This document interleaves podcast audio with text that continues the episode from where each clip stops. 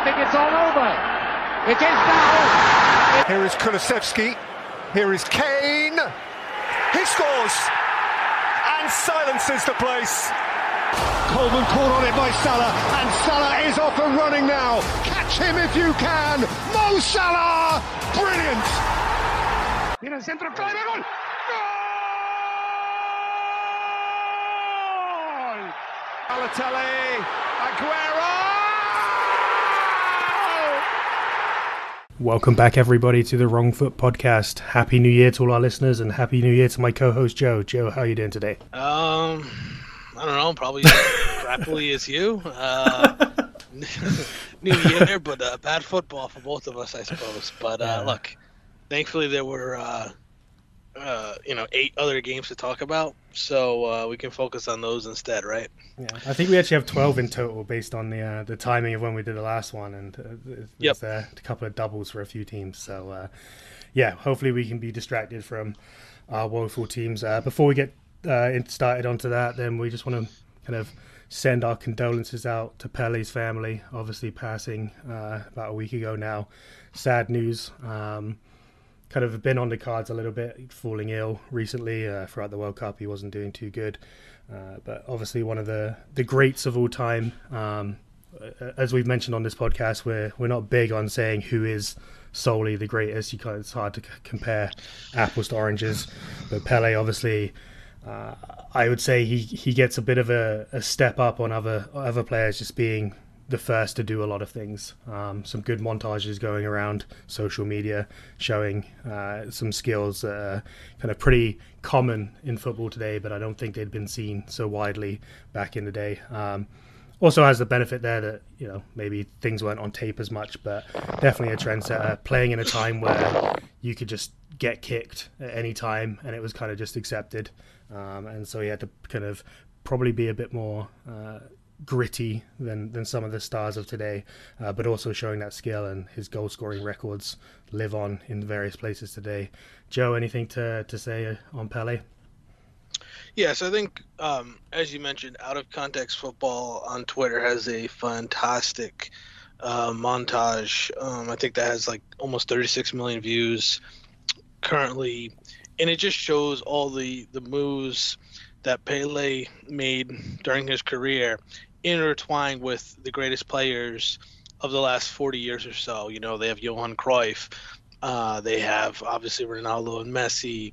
Um, I think Ronaldinho's on there. There's a numerous, you know, elite players doing these amazing tricks, and you know, I think oftentimes in sports we get, you know, short-sighted, right? And we only Mhm. think about what's happened recently, and we don't think about the greatness of of those that came before us. And I think Pele was the first great, right?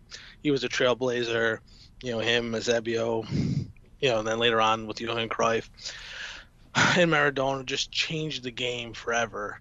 And whenever you mention, you know, the greatest of all time, you have to mention Pele. When you talk about what he did on the field, he had all obviously the tricks.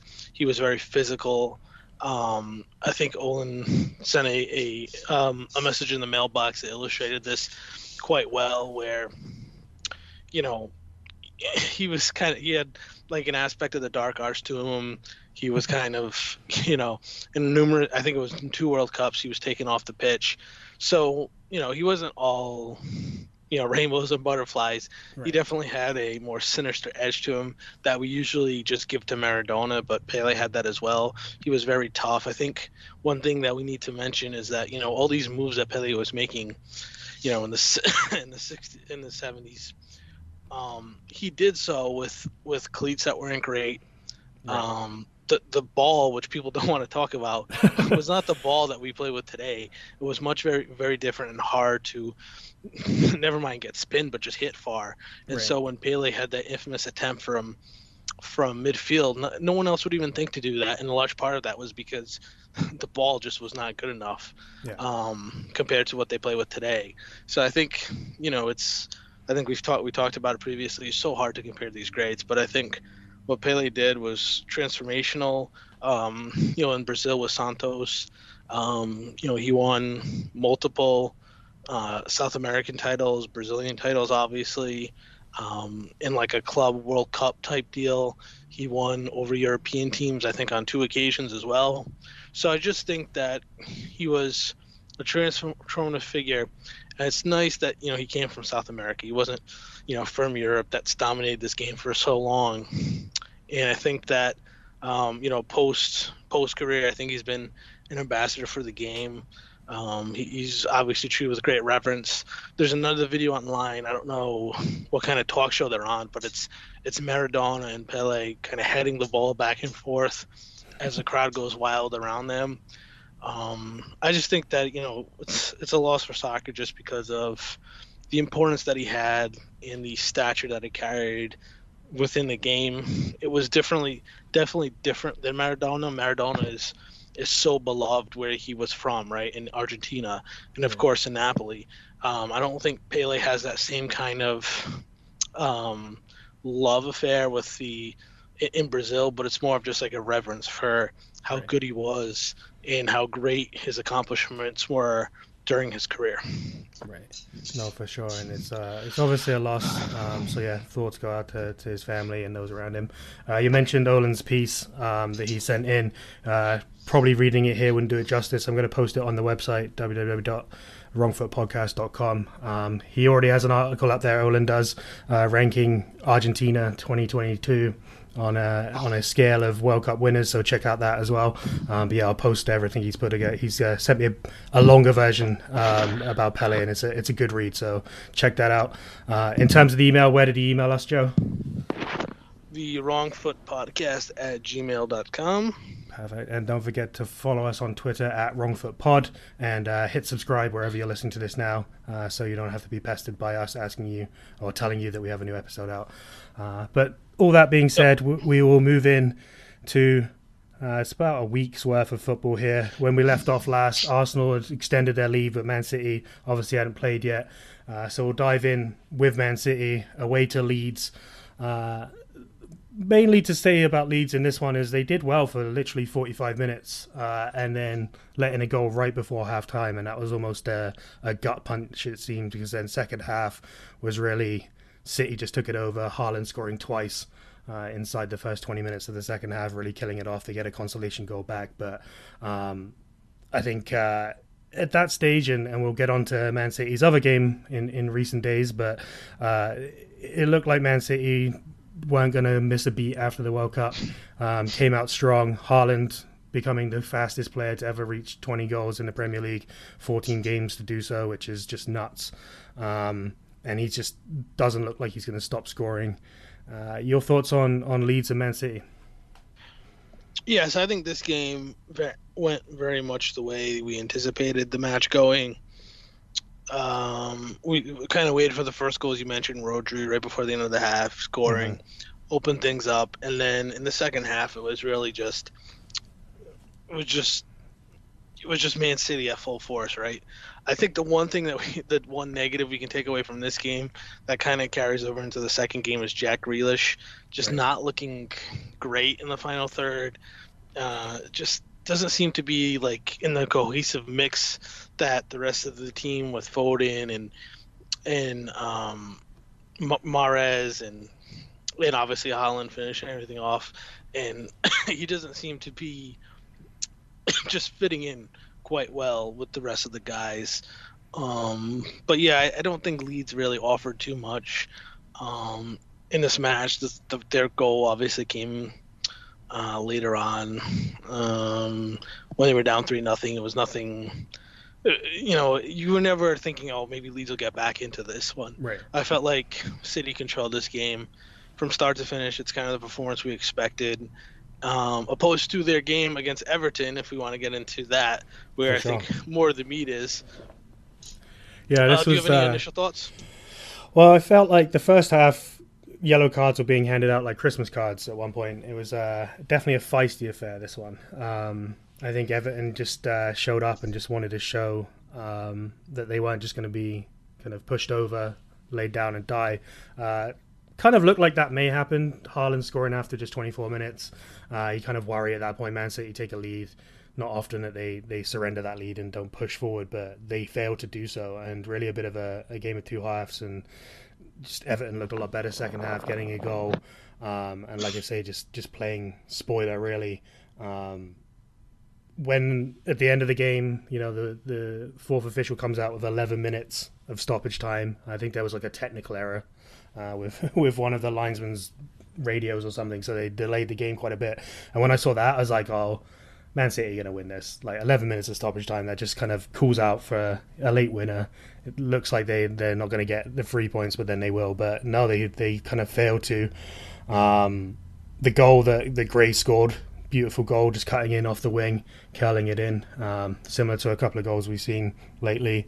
And yeah, I think uh, Everton just did their best to get under the skin of Man City, and it worked. And they just played spoiler, and um, kind of it gives Everton a big boost. You know, they came off the the last minute defeat uh, at home uh, to Wolves, kind of their 94th minute or whatever they, they, they lost there, and you thought, oh, that's not a good kind of return, and then having to go away to Man City, how are they going to come out? How are they going to bounce back from that? And I think they did a good job to show some real grit um, and some fight. What are your thoughts on this one? Yeah, so I think this was the classic um, game where if you want to look at expected goals, right, your favorite stat, Man City had 2.07, Everton had 0.08. Yeah. So obviously Man City dominated. And I think in regards to how the game played out, that that was kind of obvious, right? As right. we thought, Man City was going to have possession. They were going to control the ball.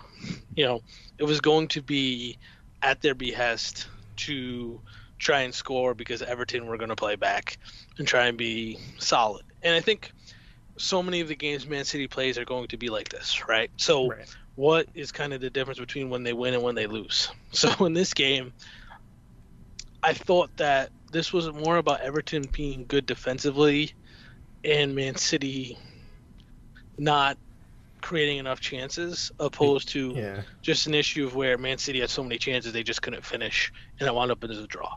So um, the the first the Haaland goal that he scored just great from Mahrez, just kind of an in cut cuts in uh, makes the Everton defender you know look silly crosses yeah. uh, passes a little ball over to uh, Haaland, and and what happens is you know they finish the goal brilliantly, right? Haaland does. So it's one nothing, and we think, oh, okay, now the floodgates will open, but that wasn't the case in this match. I thought that um, you know Everton continued to play well defensively, and they tried to look for the second goal. Uh, they they weren't able to get uh, across midfield with in possession very often in this game. But what happened um, in the 64th minute, Gray um, just finishes beautifully in the top corner. I think that, um, you know, you could say it was a little bit smash and grab. I think, th- I think what the real essence of this game was Everton, as good as they were defensively and they were great, they really did not offer much attacking wise. Right. Gray finished the one goal, and it was a brilliant finish um, on the counter attack. But that's really all they did. Uh, if you watch this game, most of the game they were in their own half, which is fine against Man City. It's just it doesn't necessarily tell me a lot going forward of where Everton are headed, because this was a great result. Obviously, going to the Etihad and getting a point is is, is all they could have asked for, right? But I don't know how you can look at this game and how they played and kind of extrapolate extrapolate that going forward. Yeah, I think I think with Everton, uh, like the one thing I'll say is this type of result is the kind of thing that's going to spur you on. Like in terms of uh, if you get into the psycho- psychology of a, a relegation battle, um, obviously going away to Man City is is and getting a point is is great for your morale of the team.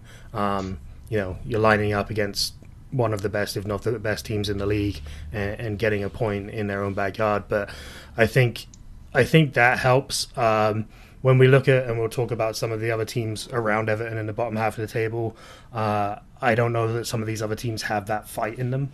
Um, like you say, it's it's a bit concerning that you know goals don't look easy, but that's part of the game plan when you're playing Man City. Is you're not going to be on the front foot. So maybe when they're playing teams around them, they can push forward a bit. But then against Wolves, they only scored once and conceded twice. So it's it's going to be a battle. I think uh, just kind of of all the teams around them, I think this fight is probably a good thing um, and, and, a good boost for the squad. But uh, yeah, I don't I don't disagree that that it doesn't mean they're kind of plain sailing from here just because they, they got a point away at Man City. There's there's a lot of time to play and uh, the kind of poor performances that they've shown in the lead up to this aren't just going to go away overnight either.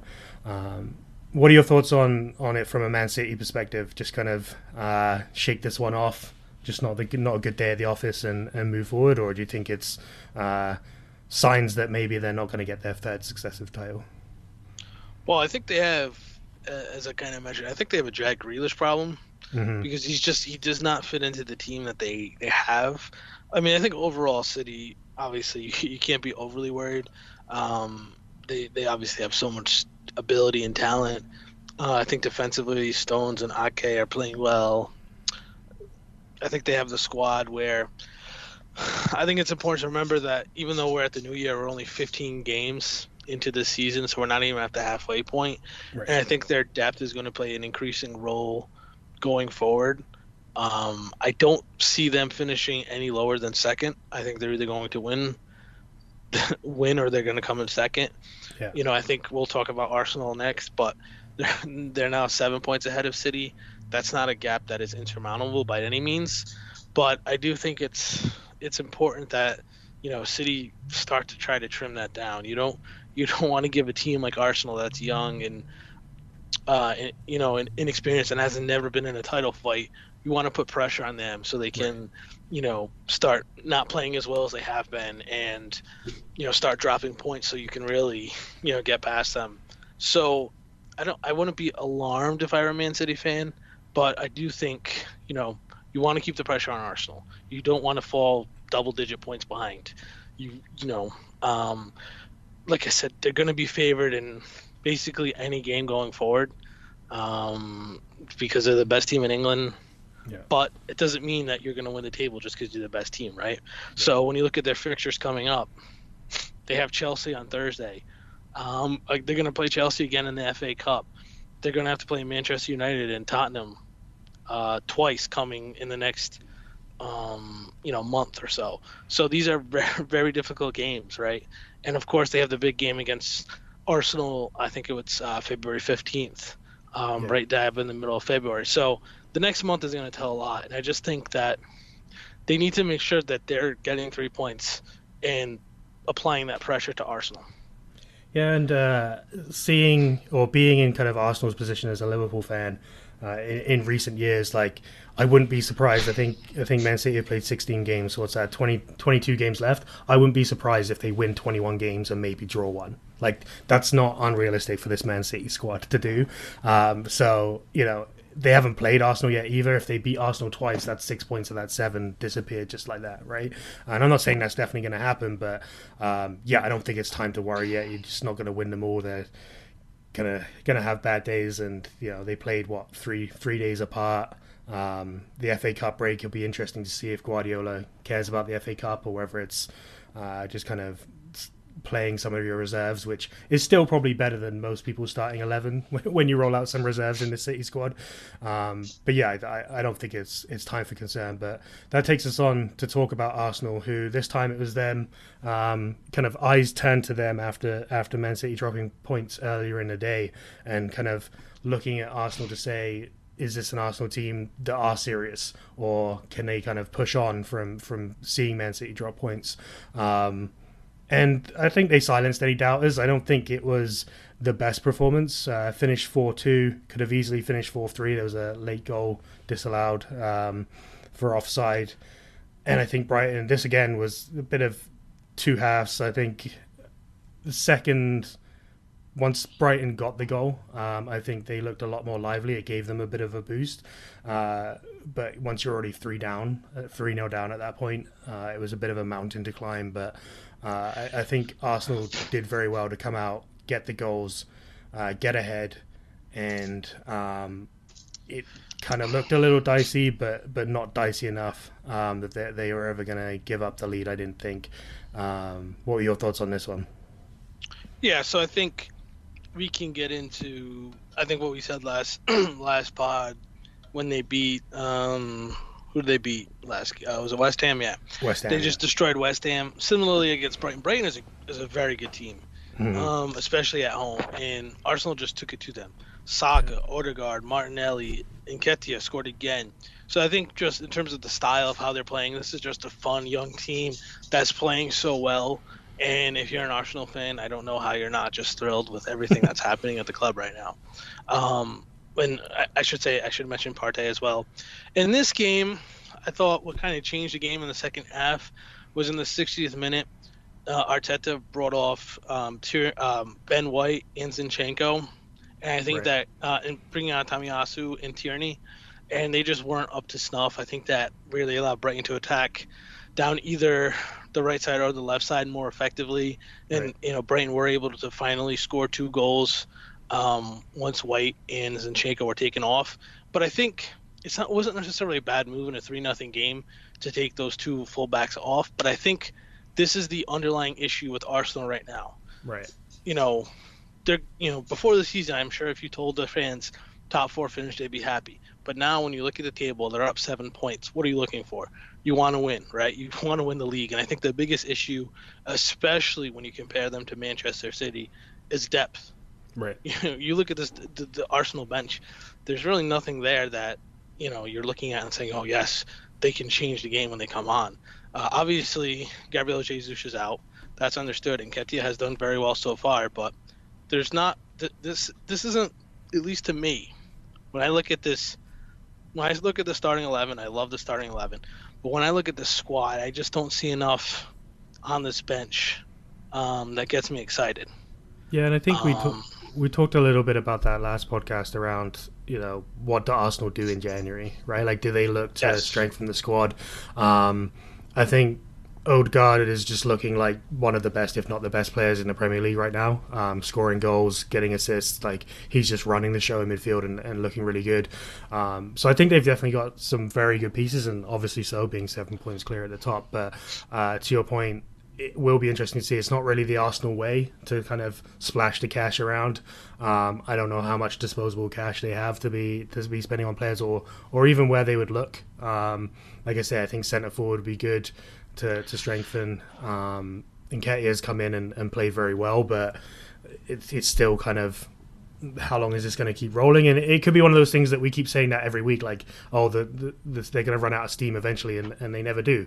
Um, but you know, if you if they get a couple of injuries, or as the season goes on and you're playing more and more games, and you just want to start rotating, Man City definitely have a lot more of a luxury to be able to, if you got two games in a week plus some European games, you know, rotate a couple of players here and there, and you're not really doing much to uh, the strength of your team. Whereas Arsenal, like you say, there's not a lot there. So I think if they are serious about winning the league this year, um, if they think this is their window, uh, then I think they need to they need to add some pieces uh, to the squad. But you know, like you say, or as if they look at it from a business standpoint, uh, realistically, I think they're going to finish top two. Maybe they drop down to third. Worst case scenario, I don't think they're going to drop any further than that at this point. The way they're playing and kind of the gap they're widening between the rest of the pack. So, is that what you look at and say, okay, confirm Champions League? Look in the summer where we can add some pieces, some expiring contracts, pick up some players that want to play Champions League football. Uh, they they will have the ability to do that. Uh, unlike some of the other teams we'll talk about who are kind of free falling from the top four, and it's a lot harder to attract better players to strengthen uh, throughout. Anything else to say on on Brighton and Arsenal? Yeah, so just a few quick things. I thought, uh, just on Arsenal still, I thought, uh, and this is going to be a major point as we continue with these games. Odegaard scores off a corner kick. There were so many corner corner kick goals this week. It was unbelievable. Um, I thought Saliba uh, didn't make a mistake. He's been so solid um, for you know so far this year, but he did make a mistake on the goal. So it'll be interesting just to monitor that going forward. I do want to give a shout out to the Brighton crowd. They were Right. down three nothing, and when they scored, it sounded like they had just tied it up. It was a, a very boisterous um, crowd. I think they have to be happy with the football they're playing, and I think going forward, um, Brighton are going to be in a lot of fun games. They're going to be a lot of goals. and I just think if as you're neutral, you know this this is a fun team to watch. That's that's not necessarily one of the big boys. No, for sure, and I think uh, they finish in a very respectable place, or finish the year, I should say, kind of top half of the table uh, which is probably punching above their weight a little bit. But as we look at some of the other teams, maybe it's more realistic that they can kind of establish themselves as a team fighting for some of the Europa League or Europa Conference, whatever they call it these days, places um, as years to come, as they can yeah wow. build. Liverpool might wind up in that competition, so you better know uh, what it I is. think they'll be. I think they'll be lucky to uh, be in any European competition in this race. But we'll, we'll, get onto that uh, before we dive into some terrible football. Go back to, to Leeds, they're one of the teams that played twice. They went kind of di- difficult uh, period for Leeds, you know, home to Man City, obviously basically get destroyed, and then you're facing a trip up north to Newcastle, uh, who have been in top form right now. And I think uh, they, they did well to bounce back from from their game against Man City. Did like they did for the first 45 minutes, but for the full 90 here of Newcastle, uh, and really just wanted to play spoiler and just uh, defend for their lives, get a point, which they did. Uh, with some great saves kind of kept them in the game. Um, I don't think Leeds at any point looked like they were going to win the game, um, personally. Uh, but I think Newcastle would definitely be disappointed that they were they were certainly knocking on the door, but could never find find that goal. And uh, I think this is what distinguishes Newcastle from some of the great teams uh, over the past few years. Is I don't think they quite have that piece yet. That even when it's not going for them, you still grind out a kind of ugly one 0 victory or something, uh, even if you're not playing your best football. And I think that showed here as they couldn't find a way just to get that goal.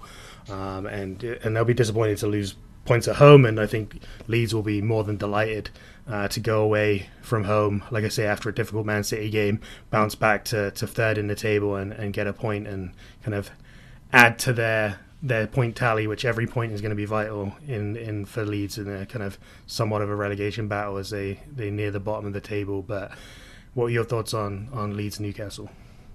Or Newcastle Leeds? yeah. So we just talked about how Man City Everton felt like a one-one, but it wasn't like Man City were pounding on the door with so many chances. well, this is a game where I think Newcastle were pounding on the door, especially in the last 45 with so many chances, and they just could yeah. not finish. So, um, and I think XG tells that story. I think, I think um, Newcastle's uh, XG was almost two and a half and to have two and a half xG and not score a goal is hard to do. But Newcastle right. did it. I do think in it it was the same way with um, the Everton Man City game we talked about earlier. It was raining quite a bit during this game, so that is something that can throw off attackers mm-hmm. and can make it hard to finish. So that could potentially be an excuse as to why they weren't as clinical. Um, but when I look at this Newcastle team, I think they play beautifully. Um, you know, I think there was a ball early. You know, I think it was Schär who started it, passes it out, and um, it was either Longstaff Willock get the ball up and you know get it to Almiron who made a great move. they just couldn't score the goal. I think Newcastle under Eddie Howe plays beautiful football. I think this is a team that is building. They have a strong foundation.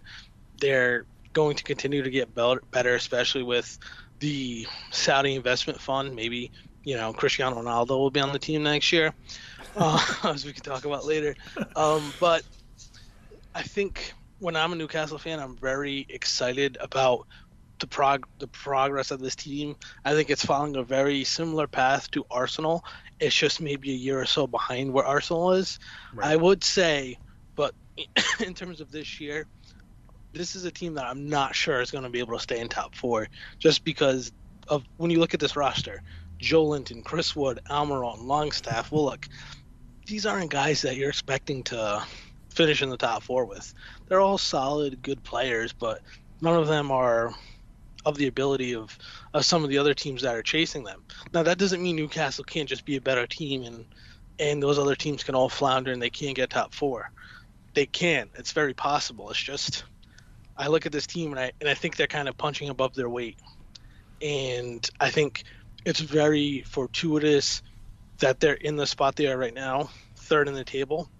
But I do think at the same time, there's obviously a lot of hope going forward.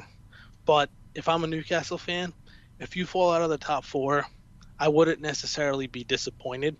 Just realize you're building towards something, right? You're only you're on the upswing.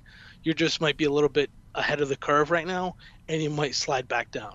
Right. Yeah, and I think I think where the optimism for Newcastle fans will come is they have ownership that are going to be willing to splash the cash, right? You you kind of hinted to it that there's uh it's been released today that part of uh, Ronaldo's contract to go to Saudi Arabia and play is that if Newcastle make the Champions League, he can go there on loan and play for them. I don't know if they want him. That's not kind of the route I would take personally. Um, having seen Ronaldo over the last year, I don't know if that's a welcome distraction that you want. Um, and, and he's going to be another year older by by this time next year.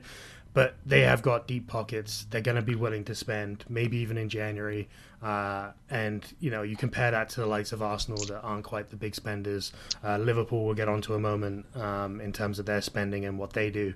But I, I, think that's where the excitement comes. Is like you say, they've got some good, solid players, and you just add a few stars around them, and and they're definitely going to be up there, um, challenging for the title because they're already in the mix. Uh, they're they're sitting in third right now.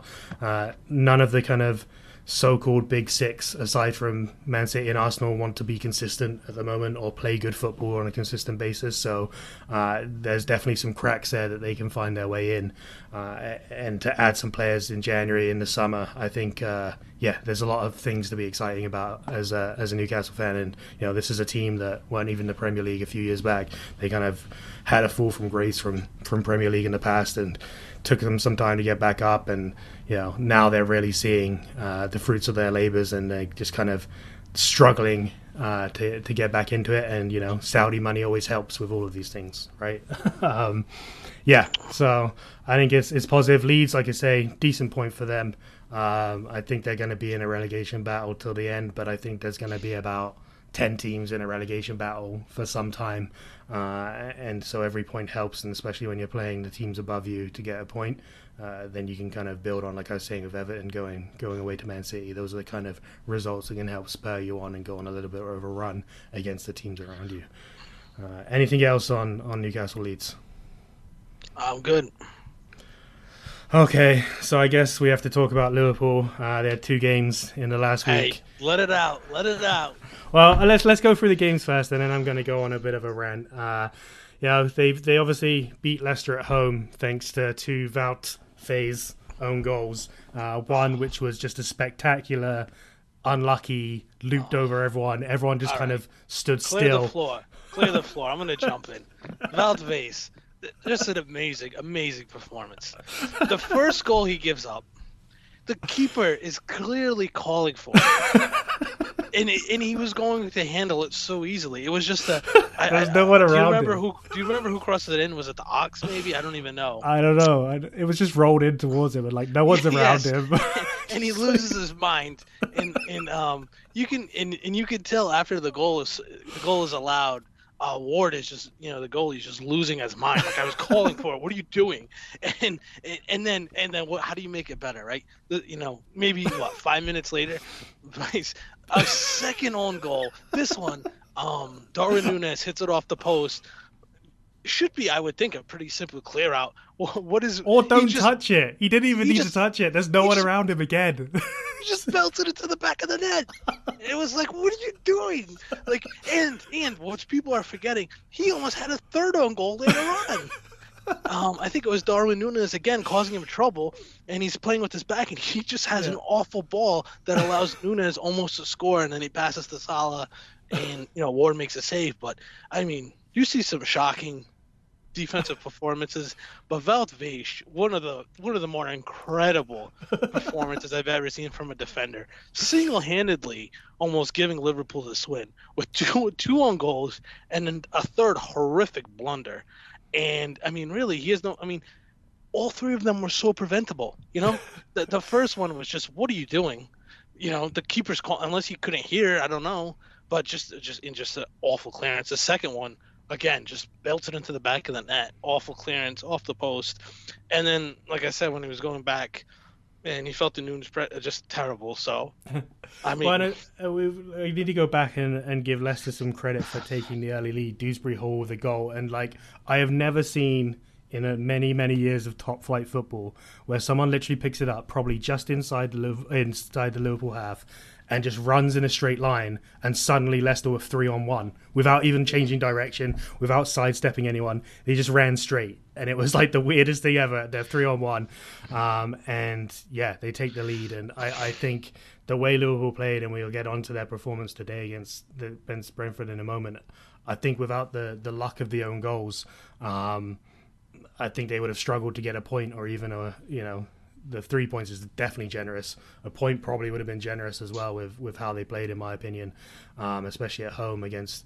You know, we we were talking last week about this Leicester team when they got destroyed by Newcastle about how you know that you can just score whenever you want against them, and it took two very kind of I don't know what, what lapse of concentration, whatever you want to call it, was the only way that Liverpool could break through this poor defense. And uh, credit to to old Wout that he he managed to he had that kind of one lapse in the second half, but you know some players probably would have just asked to be subbed at halftime after that five minutes just before the break, and uh, he came back out. He kind of stood strong, and I just give him credit for that. You know, every time he touched the ball, the Liverpool fans were shouting "shoot," uh, which was which was very funny. But um, yeah, I think uh, Leicester have got some troubles, and, and, and, when you're kind of letting in two two own goals, and that's the way you drop points, uh, I, I, think that's uh, not going to be good. And yeah, I, I think they're going to struggle, uh, especially if they play teams that actually play well against them.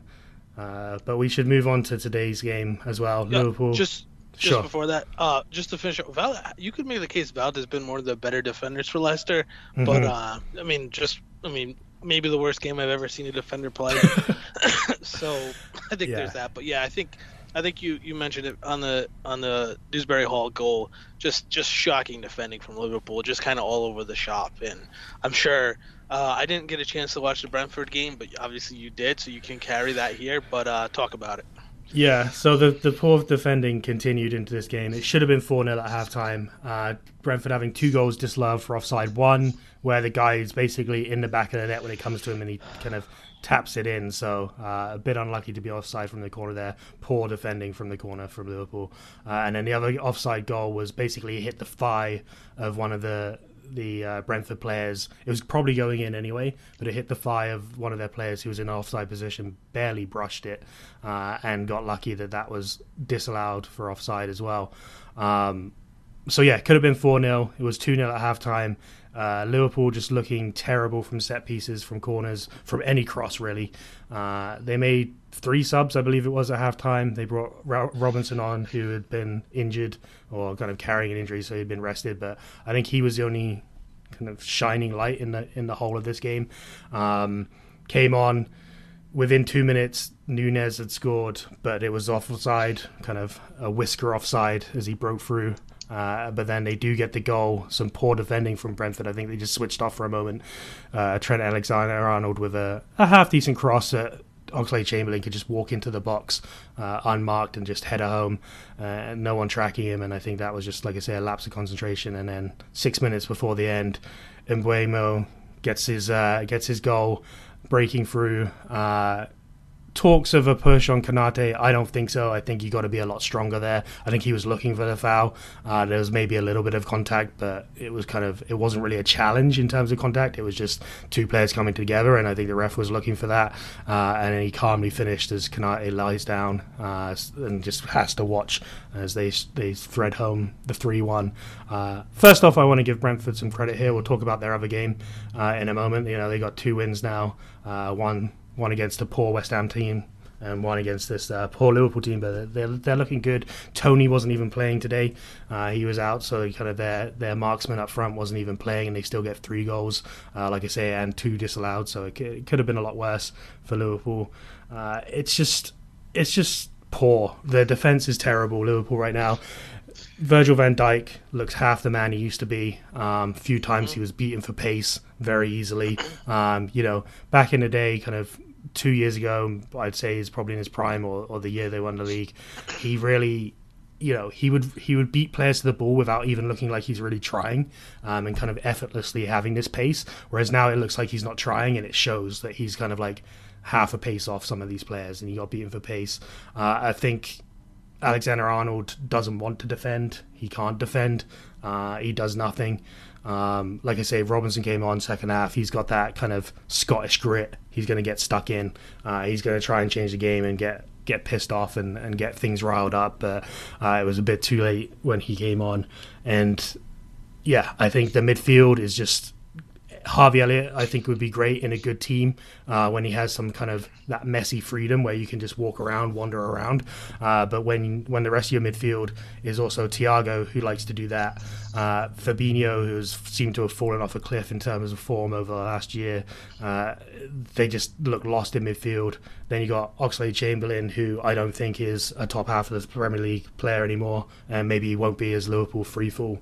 Um, and that's fair. Maybe he's he's where he should be. Nunez has looked very wasteful since they brought him in. I think there's signs that he could be good. Uh, I think maybe a bit of confidence issues happening there, and and Salah, I think.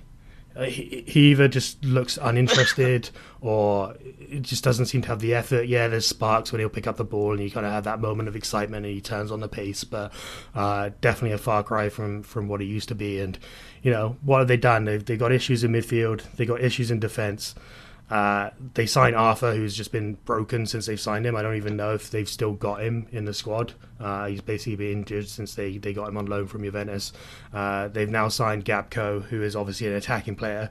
And what like what's the point? Like why why do you need attacking players right now? You need to shore up your midfield. You need to get some more grit in there. Um, you need to shore up your defense, which is like I say. I think the best thing to do is move Alexander Arnold to midfield and actually get someone who can defend behind him. Uh, would be a great help because that's teams definitely recognize that and, and target him. And you know then you have to listen to Jurgen Klopp making excuses yet again. And I'd rather he just comes out and says we weren't good enough. None of this like, oh, these teams who didn't have players in the World Cup, you know, they're better rested, this, that, and the other. It's like, well, how many of these Liverpool players went that far into the World Cup? They haven't played for a month. Like, you know, it's it's not like they had they've got all Argentinian and French players who went the distance and, and were playing a week up until the Premier League started again. Like half these players were out, if if that, if they played. Like who who went the furthest? Konate obviously went the furthest, but he was on the bench for the most part for France. Uh, Van Dijk obviously got to the quarters, but you know that that ended a month ago. This isn't an excuse. Uh, he then starts moaning about teams spending money that's not true. Liverpool spend just as much money. They just spend it poorly sometimes. Uh, I think they still kind of live on the success of signing players like Salah for a bargain, Mane for a bargain. Um, and now they've started to kind of say like think that every signing is going to be like that. They can pick up a player. They try to sign Minamino for seven million bucks or pounds, and you know he's now where Southampton or, or wherever they've up, offloaded him to. So it's like they, they think that every bargain they buy is going to be the next Mohamed Salah, which is which is not the case. Um, and then when they do splash the cash, you know they've signed Nunez. He is definitely not delivered at this point. Um, still early days, and like I say, I think the team around him isn't probably helping. Uh, but when you've lost Sadio Mane, who was probably one of the best strikers in Europe uh, for the last five years, ten years you need to be bringing people in, and I think the rest of the league has moved forward, and Liverpool, for the most part, are playing the same team, same players that they played three, four years ago. The, the core of the team is exactly the same, and they've done nothing to kind of plug some of the holes they lost. They lost Wijnaldum, they've never replaced him in midfield. They've now lost Mane, and they've got yes, they've got injuries, but they've got Oxlade Chamberlain replacing him, and you know he's just not good enough uh, if you want to be pushing for the title, pushing for the top four. Uh, but I feel like that was a, a five minute monologue too long uh, to give Liverpool too much credit to talk about them this long because it was just a poor couple of days and they were lucky to get three points out of these two games. Uh, I think you know more deservedly maybe one or no points would have been would have been fairer. But yeah, that's my that's my rant for the day. Sorry, Joe. No, I think you know it's understood. Um, yeah, I think it's just a club in transition. Um, the team that has won so much over the last five or six years is either gone or getting older. I think Darwin Nunez. I think he, he's really good. Um, yes, he's he struggled in front of the you know finishing. I just think he's so young that you just have to give him time. And I know Liverpool fans are are going to be impatient because they think they're in their window right now. So I understand that, but I think he's a class player. Uh, obviously, I like the addition of Gakpo. I'm interested to see how they use him. Um, but I think what you said is is is really the crux of the issue. You know, Van Dijk is not what he once was. Uh, Robertson and and um, Trent AAA, um, they're not good defensively, right? So they can be exposed as as great as they are going forward. Um, they leave much to be desired defensively. Uh, I think, but I think the biggest issue is honestly the midfield, right?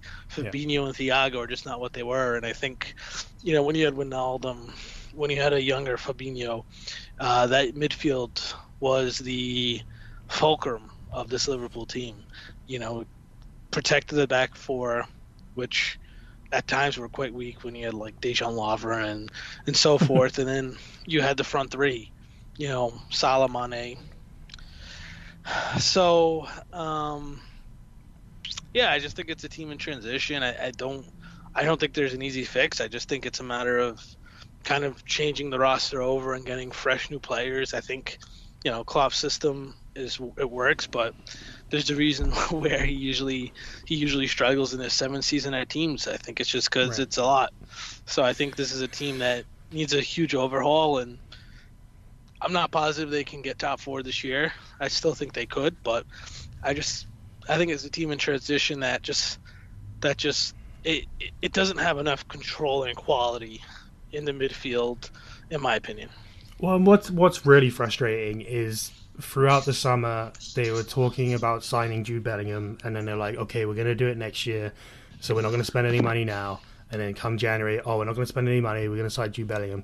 But the reality is, they're not going to sign Jude Bellingham. Like he's already said, pretty much he wants to go to Real Madrid. Uh, I think if he comes to England, he's not going to want to go to Liverpool, especially if they miss the Champions League. So I, it's kind of like, well, why are you wasting this time? You either got to pull the trigger and you signed him last year.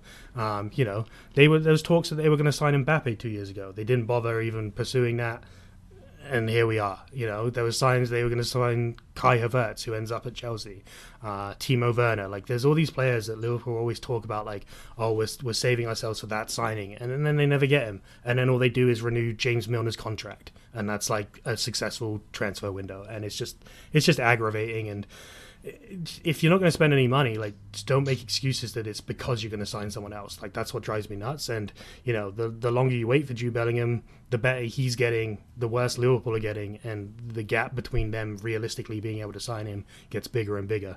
Um, but yeah, that's that's enough on on Liverpool for now. Uh, we'll move on to Liverpool's big rivals, Man United, who to me they're kind of quietly going about their business here. They're they're kind of people have written them off in, in recent years, and, and rightly so. But they win again. Um, probably not the best performance against Wolves. Uh, Rashford had got in some trouble behind the scenes apparently, so got got benched for this one. Then comes yeah, off the bench was, and he Sorry, was late. He was late okay. apparently yeah. So uh, apparently that's enough to, to get you on the bench, and then you come on, you score a goal, and I think that's a bit of a an fu to your manager to say like, well, don't bench me again because I'm I'm the reason you're winning games. Um, but also I, I, I appreciate the the discipline. Um, but yeah, I think uh, like I say, Man United quietly going about their business. They win again. Um, Wolves played pretty well in this. Uh, I don't think they kind of look terrible. Uh, it's coming off obviously that late win against Everton, back to back wins for their new manager, and then and then this is their first drop points since he's come in. Um, they nearly snatched a late point. Uh, David De Gea getting a decent save uh, to to stop off uh, to stop the the kind of the comeback. Uh, in this one, and I think, like I say, Man United just going about their business. I think they will stay in the top four, or make the top four, and yeah, uh, they're looking very good. I think the best thing they've done is is cut bait with Ronaldo, and that's why I'm saying I don't think Newcastle necessarily want that distraction in their team. Uh, what are your thoughts on on Man United versus Wolves? Yeah, so I think the second half, especially when you mentioned when Rashford came out, was a huge difference. I think um, Luke Shaw going into center half again, he was very good again. Mm-hmm. I think him and Varane make an interesting pairing, and I think they add a solidity to the squad um, that they haven't had for a few years now. Obviously, Eriksen and Casemiro in the middle are great. I do I do question about you know I'm not a huge fan of Antony or Martial, and I think they really rely on Rashford to score. So right. um, I do question a little bit of their attacking options. I do think that's why we see in a game where they kind of controlled the game more so than Wolves. They just couldn't finish. Mm-hmm. Um, they were able to grind out the result, and I think that they're solid enough at the back where they can get into the top four just because they can keep so many clean sheets. Uh, De Gea made a few key saves in this game. Um, honestly, I think Wolves did a great job to to stay alive in the first half. I think um, Jose Sa made a great save off uh, off an error. I think Nathan Collins came in and made a great tackle in the first half when when Man United looked like they were going to score. Um, but the difference between these two teams is Man, Man United just has somebody, right? They have a Rashford. Right. Wolves doesn't have that, and um, I think that's going to be the big issue for Wolves going forward, right?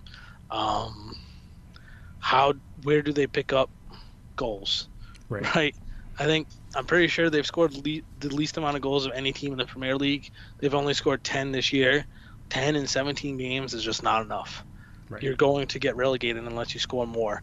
Um, and even under Lopetegui, it looks like they're just going to have to try and ground out results and hope that's good enough uh, more often than not. So, you know, I think for Man United, you have to be positive. It wasn't a great performance, but with Rashford came on, you looked better. I think if you're a Wolves fan, you have to be continually nervous. And I do want to point out, Julen Lopetegui, so annoying. Um, he just does not stop complaining to the poor fourth official the whole entire game. It's just like a, a one-way conversation where he's just bashing the fourth official who has no control really of anything. Right. And he's just he just to shut up. So I do want to say like he's very annoying.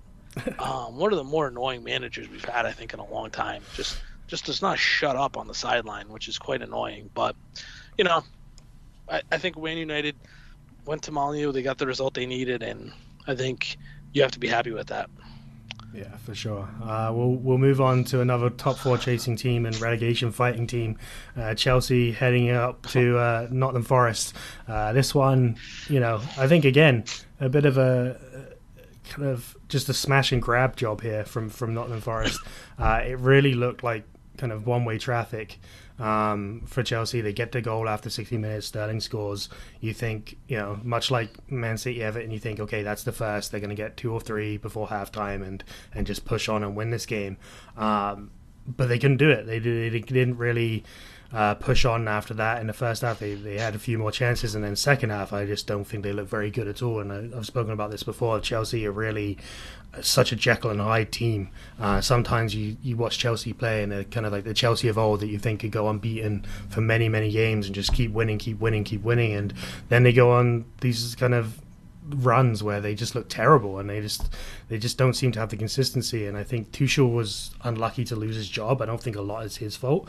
Um, and it, it, doesn't seem like a ton has changed since since he left. Uh, Chelsea obviously enjoy kind of the manager merry-go-round and, and not giving people time to, to push through a bad spell. But I definitely think they'll be disappointed that they couldn't push on and get the victory here. And Forest, who obviously, I think they're still in the relegation zone, even though getting a point here. But, you know, every point helps, especially at home against one of the big six.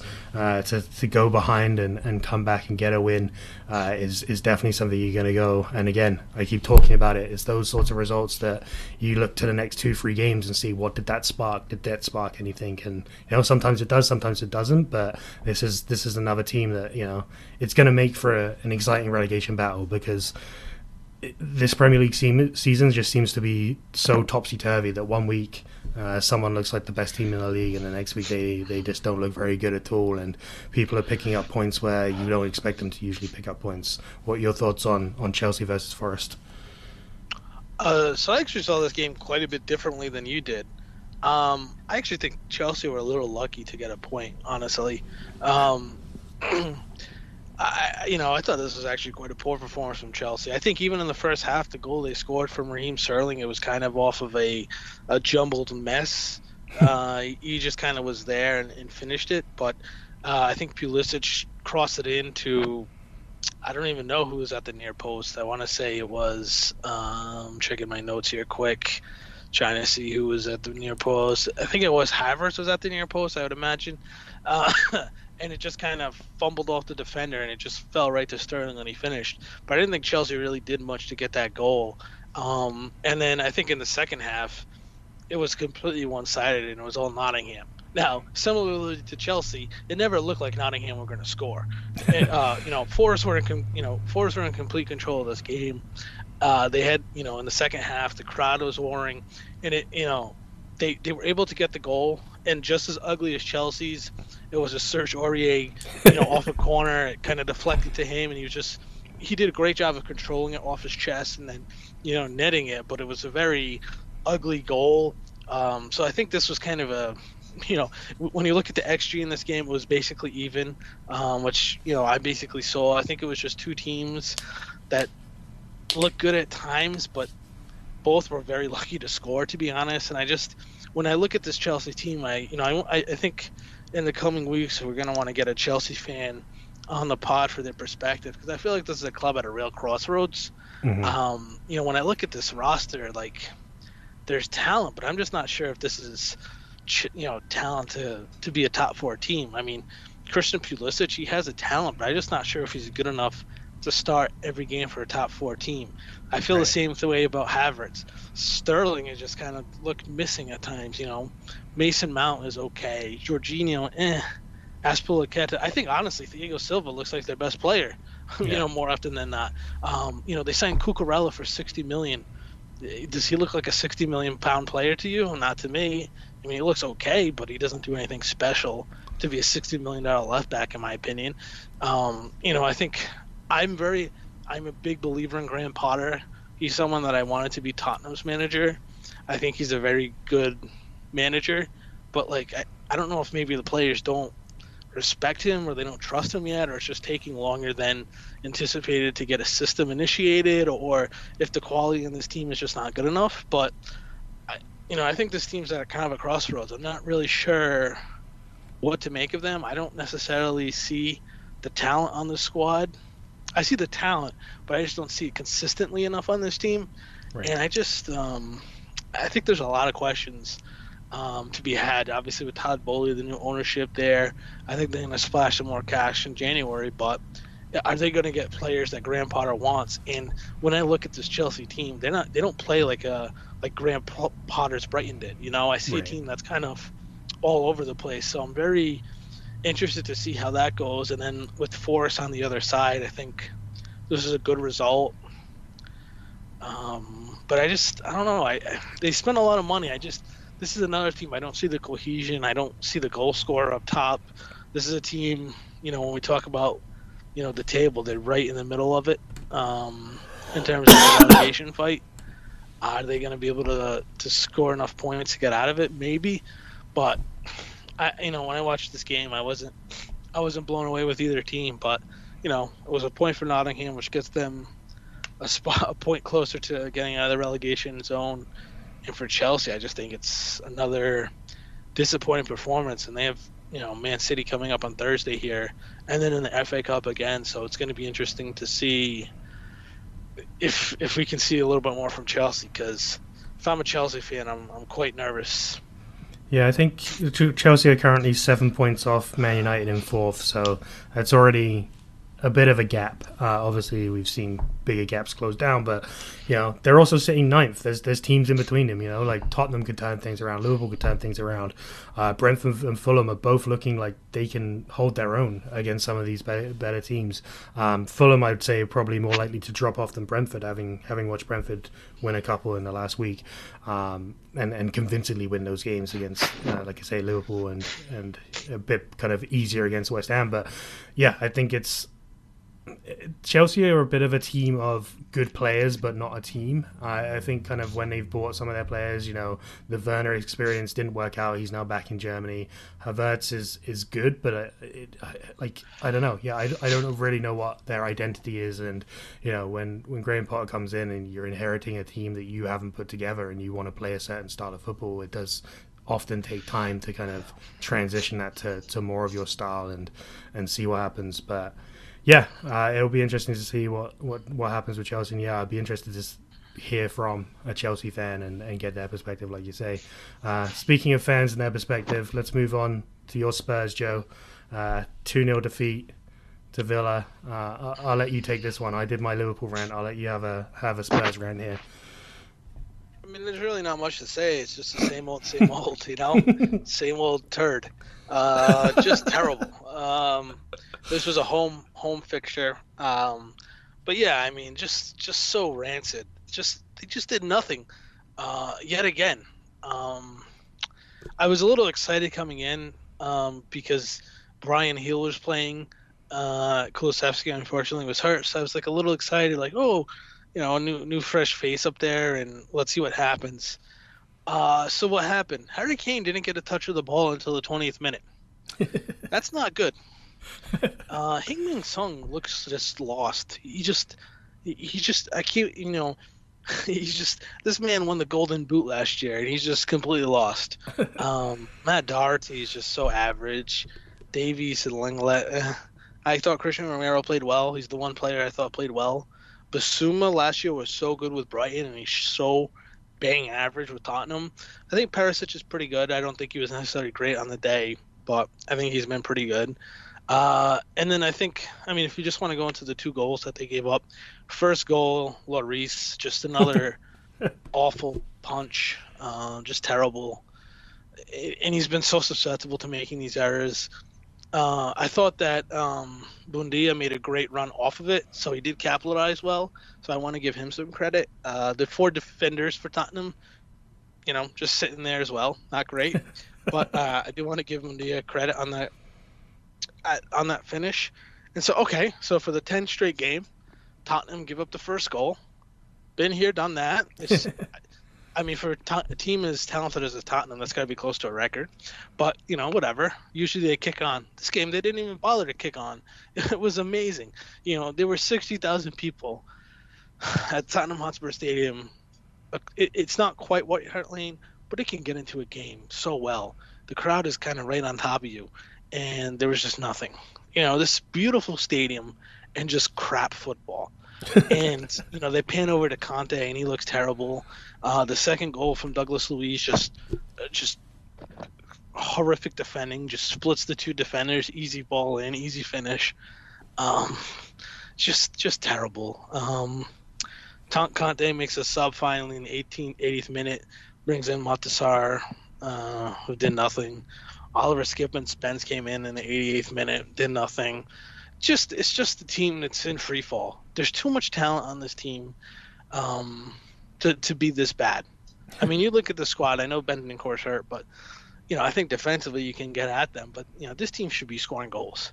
You know, Heung-min Son, Harry Kane, uh, usually Kulusevski. They have Richarlison with Bentancur healthy, Højbjerg um, you know, Perisic. I mean, there's so much quality on this team to be this poor. Uh, so it's very frustrating. And then I think the most frustrating thing, obviously, is in Conte, just constantly complaining, constantly saying the squad's not good enough. And then, like, if you're in the squad, you got to be like, what the hell? We're never good enough. Like, maybe it's you. And he just, Conte just has not gotten the best of the squad. You know, I don't, obviously, I, I'm not, I'd rather play a more attacking style. Um, Conte obviously doesn't play like that, but we're not even getting results. So it's just it's bad football and it's bad results. This is this is just a continuation of Jose Mourinho and Nuno Espirito Santo, and it's just bad. It's and this is a club that's really at a crossroads, and you know what Tottenham has done brilliantly. You know, starting with Harry Redknapp, a little dip during AVB, but with Pochettino as well is bringing young players through the system, whether it be Aaron Lennon, whether it be Luka Modric, whether it be Gareth Bale, whether it be Harry Kane. Conte doesn't do that. And for Tottenham to compete, the best way for them to compete is like what we saw with Arsenal, right? Have Saka, they brought in Odegaard, just build like that and bring in young players from other teams as well and develop that talent and build through the you know build through the youth. Tottenham under Conte, they don't really do that. They've struggled mightily and you know, I just I don't think there's really an easy answer. I think, you know, Conte's accomplished a lot. I just don't think he's going to be the long term answer for this club. So you have to make a decision of when do we cut the cord? Do you wait till the end of the season? Do you do it now? I think no matter what, this is going to end badly. So I'd rather just pull the band-aid off and try to move on to the next the next step. And that might require a rebuild. That might mean, you know, selling Harry Kane, selling a Højbjerg, selling older talented players, but you know, this team needs a rebuild. It needs a refresh, and I think it needs a transition away from counterattacking football back to more possession-based attacking football that they could have had if they had hired a Graham Potter or if they, you know, had hired a Eddie Howe or if they brought back a Mauricio Pochettino. You know, I think that's the direction Tottenham should have headed in, and I think we're just kind of delaying the inevitable with Conte. Yeah, and I think, uh, yeah, I think I think that's the shift that needs to happen. I don't think when you look at the squad, like you say, they've they've got the talent. I don't think it's necessarily bringing players in. It, there may need to be some turnover if you if you change the manager and they want to change the style a bit, but to kind of to not score in this game, like you say, Harry Kane going so long without even touching the ball um, at home against a team who, yes, Emery has come in and you know turned things around since since when Gerrard was in in, in control, but um, you know it, it, you got to be looking to be knocking on the door and this kind of defense first mentality that they seem to have and sitting back and always conceding the first goal is is not what you would expect from the the attacking players that they have. Uh, just want to give a shout out to, to any betters there out there. Um, if you want to bet on always being a goal in an Emery game, and I think he's now gone 55 Premier League games without a uh, nil-nil draw.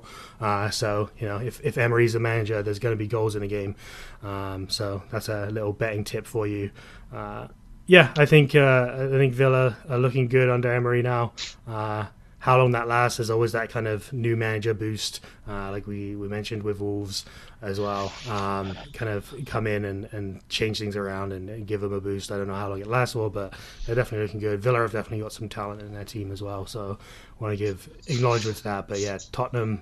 Uh, I feel for you, mate. I uh, feel exactly the same with Liverpool. I think both teams are in very similar positions here, where it's what's happening now is not working, and there needs to be needs to be change. Um, the rest of the league or the teams above them are going to start leaving them behind otherwise. Yeah, um, just quickly on Villa, since I didn't uh, pay them no mind. I wasn't super impressed by them, but I, I, think Ollie Watkins is a class player. Um, yeah, I mean, they were solid enough. I think they did what they had to do. I just, I don't think Tottenham's a very good measuring stick because right. it's it's so straightforward what they're gonna do and it's so slow. It's so lethargic. The wing backs, which are supposed to be so essential in Conte's system, are just so inadequate, and it's just it's just not very hard to to defend against.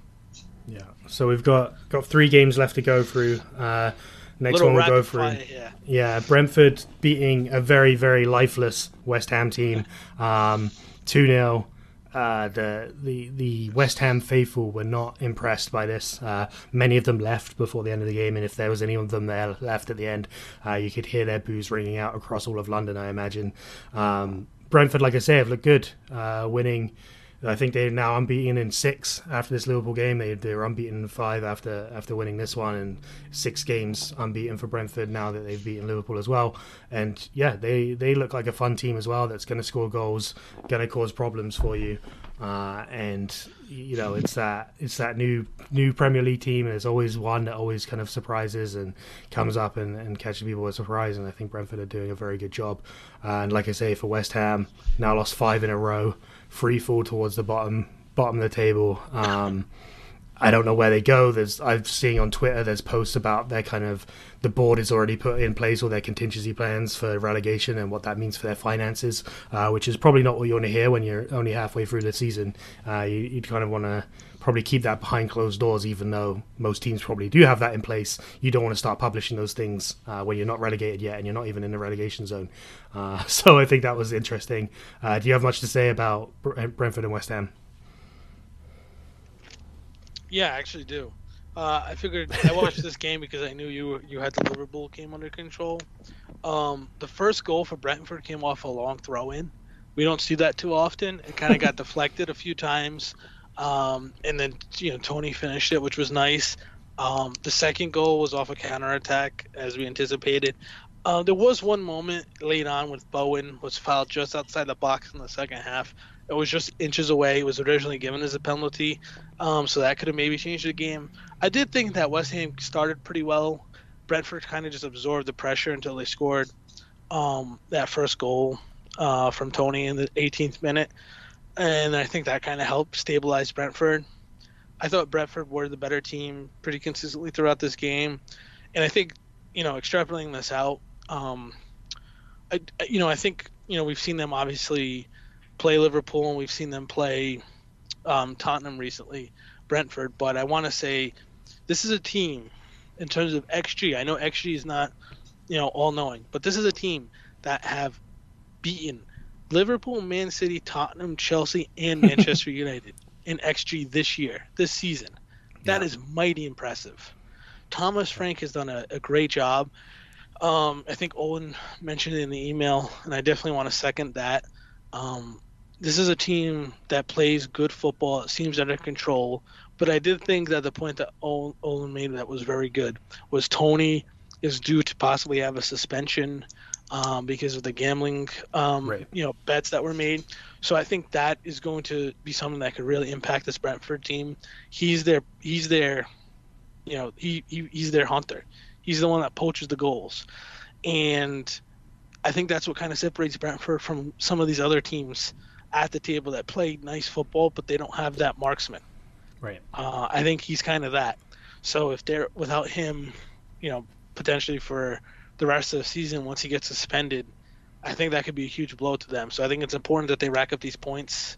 You know, they're up to seventh. I think they play a good style that even if they lose Toney, they'll be able to survive um, and not be relegated. But I do think that is a big issue for them going forward because I think they play good football. I think they have a lot of quality in the squad, but I don't think they have anybody that can replace Toney, uh, which will be an issue.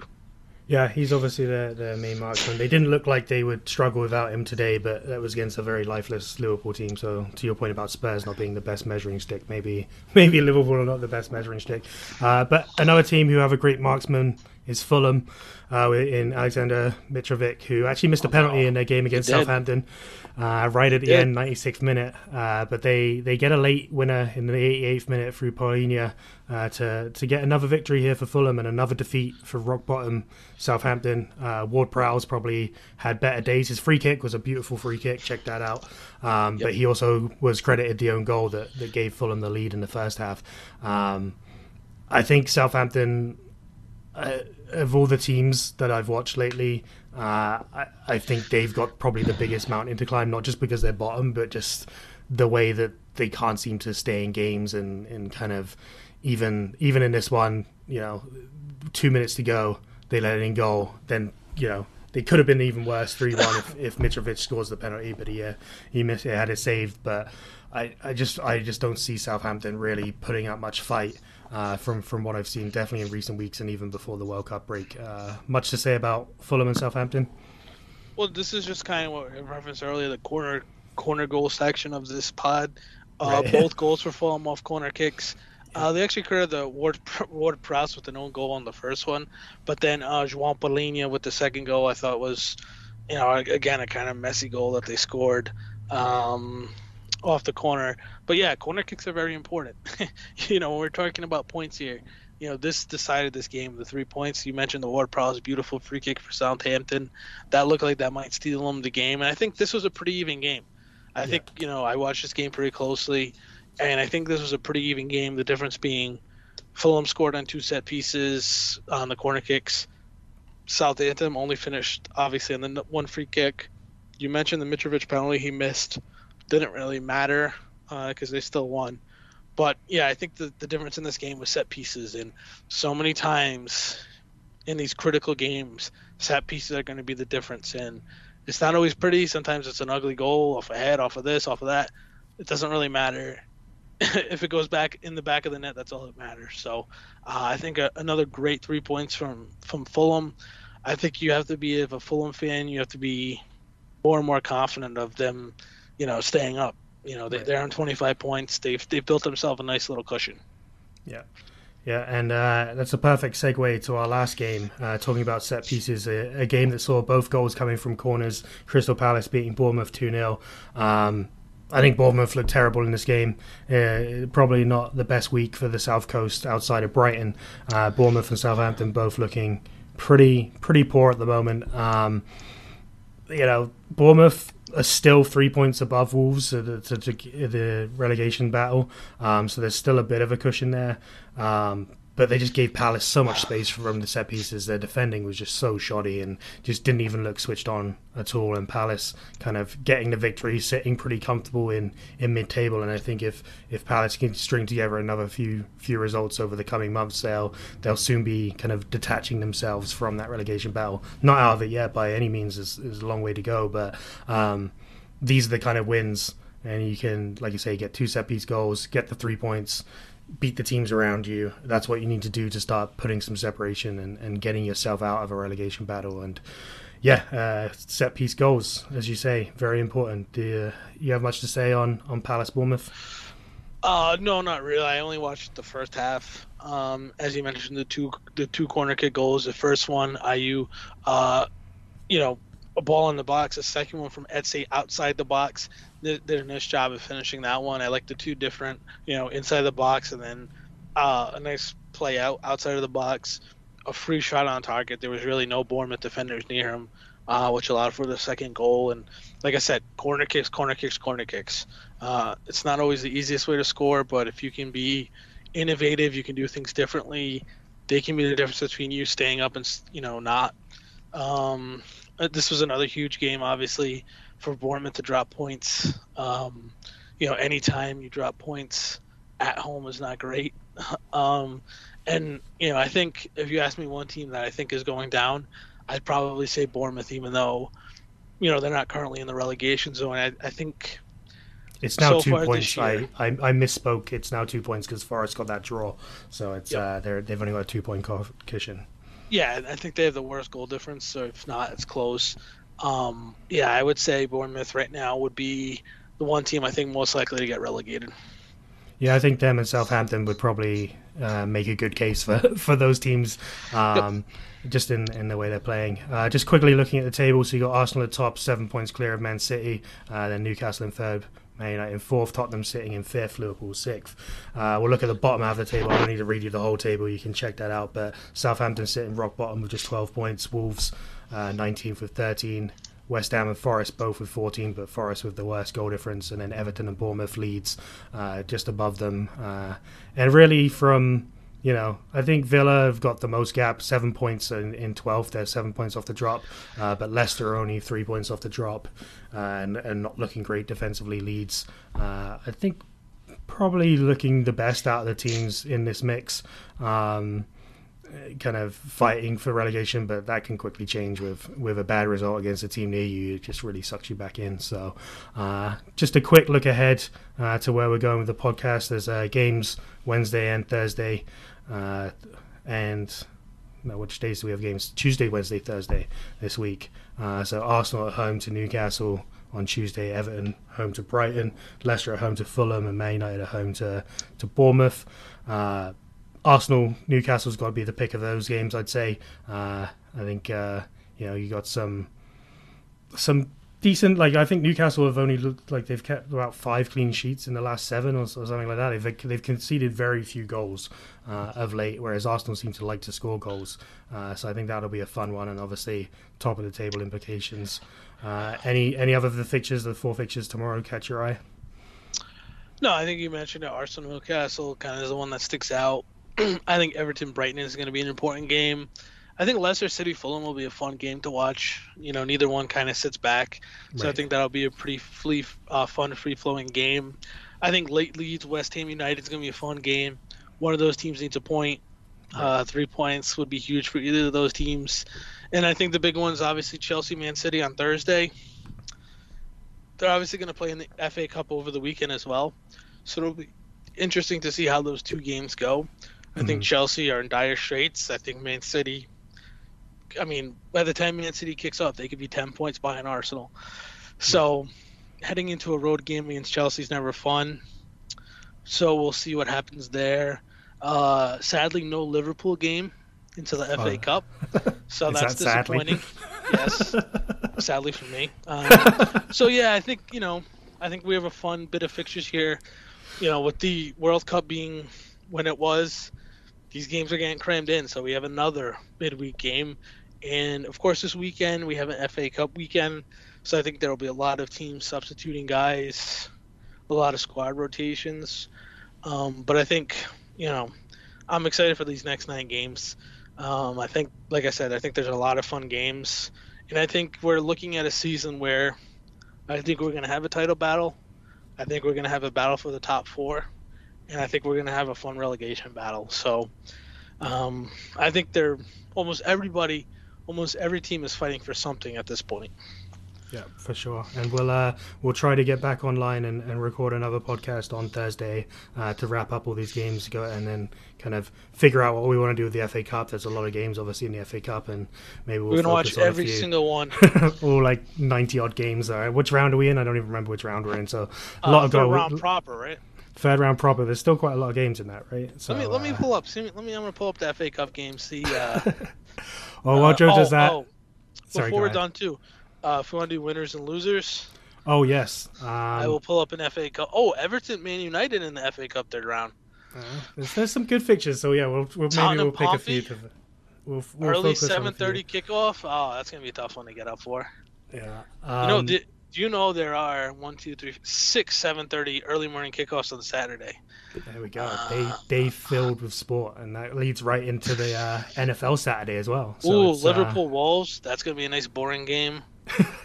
uh, Man City Chelsea, as we said. Ooh, Arsenal away at Oxford. So we got some games. Uh, ooh, I like this Hartlepool against Stoke, Stoke City. So I mean, look, I, I love the FA Cup. Uh, it's a lot of Yeah. games, but usually Yeah, what I like to do is I like you know watch a few base games and then um, whatever game is kind of a potential of a big upset. I love tuning in for that. Yeah. So we'll see, and Yeah. so we can get into We'll that next out. week, and, and I think we can also maybe deep deep dive into a team. Uh, it could be Chelsea, it could be West Ham. We'll Yeah. try to get someone on from one of those. Uh, sure. We'll figure it out. We just kind of want to talk to somebody of a team that's in crisis. Yeah. Uh, And that's not Liverpool or Tottenham. Yes, yes, yes. we don't don't need more of our rants. Okay. Um, yeah, winners and losers this week. Me, the winner, I think, is Brentford. I, I really liked how they played. Uh, again, maybe my bias and kind of paying key, keener attention to, to the Liverpool game today. But, you know, the West Ham game, they did well. Um, they, they've just, yeah, they've impressed me. And, you know, six points from two games is, is all you can ask for, right? Um, probably didn't expect that when you look at the fixtures, and, and they got it. So they were my winners. Who are your winners this week? Well, wait, do your losers first. My losers, uh, probably me. Uh, well, any Liverpool fan? No, that's selfish. Uh, I think uh, old Wout Faes is probably a bit of a loser, um, just from What a his hero! defending. Still a hero. Um, hero to it- me, at least. uh, it's yeah. This is the second time on the podcast that you know we've talked about a different Wout scoring two goals in pretty quick succession, uh, which Oh. I'm very I didn't torn. think we do would I get ever a do. Wout Weghorst shirt or do I get a, a Vase shirt? I don't Just know. get a. Vout. Get a just Yes. get a Vout shirt. Just uh, put Vout on the back of every shirt you own. Mm-hmm. Um, yeah, I think he's got to be the loser here. I think it, it really shaped the game and uh, probably cost his team at least a point, if not two. Uh, who who are your winners and losers this week? So I'm gonna go off the off the league here. I'm gonna go to La Liga for my winners and losers. my winners, Real Betis, with one of the best traditions. All the fans around you know Christmas Boxing Day, whenever they have the fixture, throw stuffed toys onto the field, and they collect all the stuffed toys and they bring them to kids. Um, oh, that's good. and it's just such a beautiful tradition. It's so funny and so it's so different, and you just see these people just hawking bears and you know different stuffed animals and all this different kind of all, all these different kind of toys onto the onto the field, and you know you have all the groundskeepers trying to scurry around, pick them all up, and I think it's just a beautiful tradition.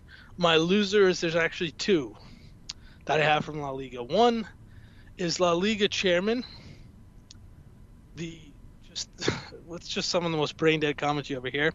So Javier Tebas. So what happened was Vinicius Jr. was uh, racially uh, received racist abuse from the crowd, Right. and it's clearly on video.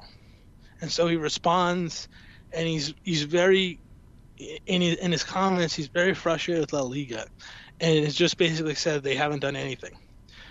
so what They does- said I think he said like they accept racism. I think was Right. like the direct quote, right? Yes, basically he said racist, racists continue to go to stadiums and watch the biggest clubs in the world up close, and La Liga continues to do nothing. Yeah. So what does Javier Tebas do in response? He tweets, "In La Liga, we've been fighting against racism for years. Vinicius Jr. It is unfortunate, unfair, and not true to publish that La Liga doesn't do anything against racism. Inform yourself better." so he says this to a guy who's literally on video being racially right. you know, chanted at. It's so tone deaf, and La Liga has a real issue. And Yeah. like, you know, are they going to? At the very least, you could ban the stand for a few games, but it doesn't sound like they're going to do anything. And it's just, it's just terrible. There's no obvious place for racism in football, and for a an official to have that kind of comment. I can only imagine if that was said from an, an American commissioner, what, what would happen. Right. Uh, just, just so brain dead. Yeah, and I think uh, we don't need to go into a deep dive of the, the racism in Spain, but you know, I remember watching it was Sunday night when I was back in the UK when you'd watch the, the La Liga, and there was a game when Samuel Eto'o used to play for, for Barcelona, and he was being racially abused, and he literally grabbed the arm of one of the defenders of the home team who was also black and said like, "Look, we're both the same," and the crowd just kept going on at him. In the end, he walked off the pitch, and credit to him for doing that. But it's definitely been an issue. Like I say, we don't need to do the deep dive now. And you know, when when the commissioner is not kind of trying to protect the players and just says like, "Oh, we are doing things, but we're not really doing anything," it's it's just like you say, tone deaf and just unexcusable. But on a much lighter note, one more one more le- loser from La Liga, and he's a friend of the podcast. Can you guess who it is? Uh, I do not have a guess. You tell me. Oh, Who am I guessing? Let's just say he had a very pivotal role in the World Cup. Oh, was it our friend the referee? Yes. What's his name? I forget his Theo name. Loge. Yeah, or whatever. A rose. Yes, Loge. What does he do? He comes back to La Liga and he gets one of the biggest fixtures. He gets the derby between Barcelona and Espanyol. Yes. And what does he do? In true Matus fashion, what does he do?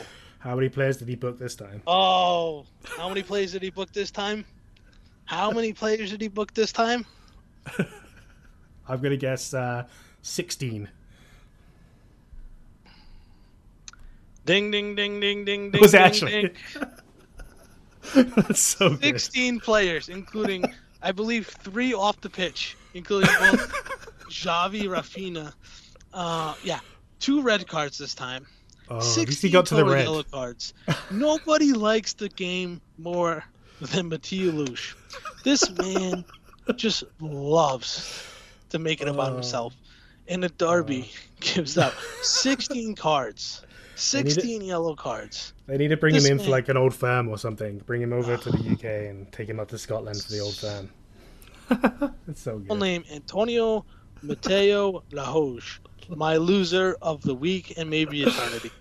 Oh my goodness. That's so good. Well, friend of the podcast. Maybe we'll have him on one day. He won't. He might be looking for work soon, so we can we can invite him on. He might have some time to to, to Yes. fill. But on that note, Joe, how can people reach us uh, via email? If you have any La Liga hate, anything, uh, the wrong foot podcast at gmail.com. If you want to become a fan of any team in England, uh, you have any comments on what we had, if you want to add anything about uh, Pele or uh, I talk about these teams, or if you're a a Chelsea or what, or your team's in disarray and you want to speak your mind, we'd love to have you on the pod. Um, We could always uh, bring on Ali Lasher as our West Ham fan. see see how the first two weeks of a West Ham Yeah. fandom has gone. I don't know. I don't know if it's the best time to jump on, on board with the, the claret and blue, but yeah, I think I uh, think we need to give her some time to to to, to, to we'll get give her a do over and pick a new team. Yeah, maybe she'll see them win a game and see how that feels. Uh, might take a while for that to happen though. But yeah, Well, um, Yeah, don't I- forget you know. To to subscribe to the podcast. Get this into your inbox right away. Uh, check out our website, like I say, Eolan with two articles. Well, one, two, too soon. I'm gonna up, uh, upload the Pele article, so I'll check that out. And uh, yeah, follow us on Twitter at WrongFootPod. And yeah, Joe, we welcome in the new year. If if if the football league started or the Premier League started. In 2023, both our teams would be bottom two. Uh, so hopefully it's onward. if hopefully it's onward and upward to here. It's been a pleasure as always. Uh, take care and enjoy the rest of your night. Absolutely. We look forward to talking to you in a few days.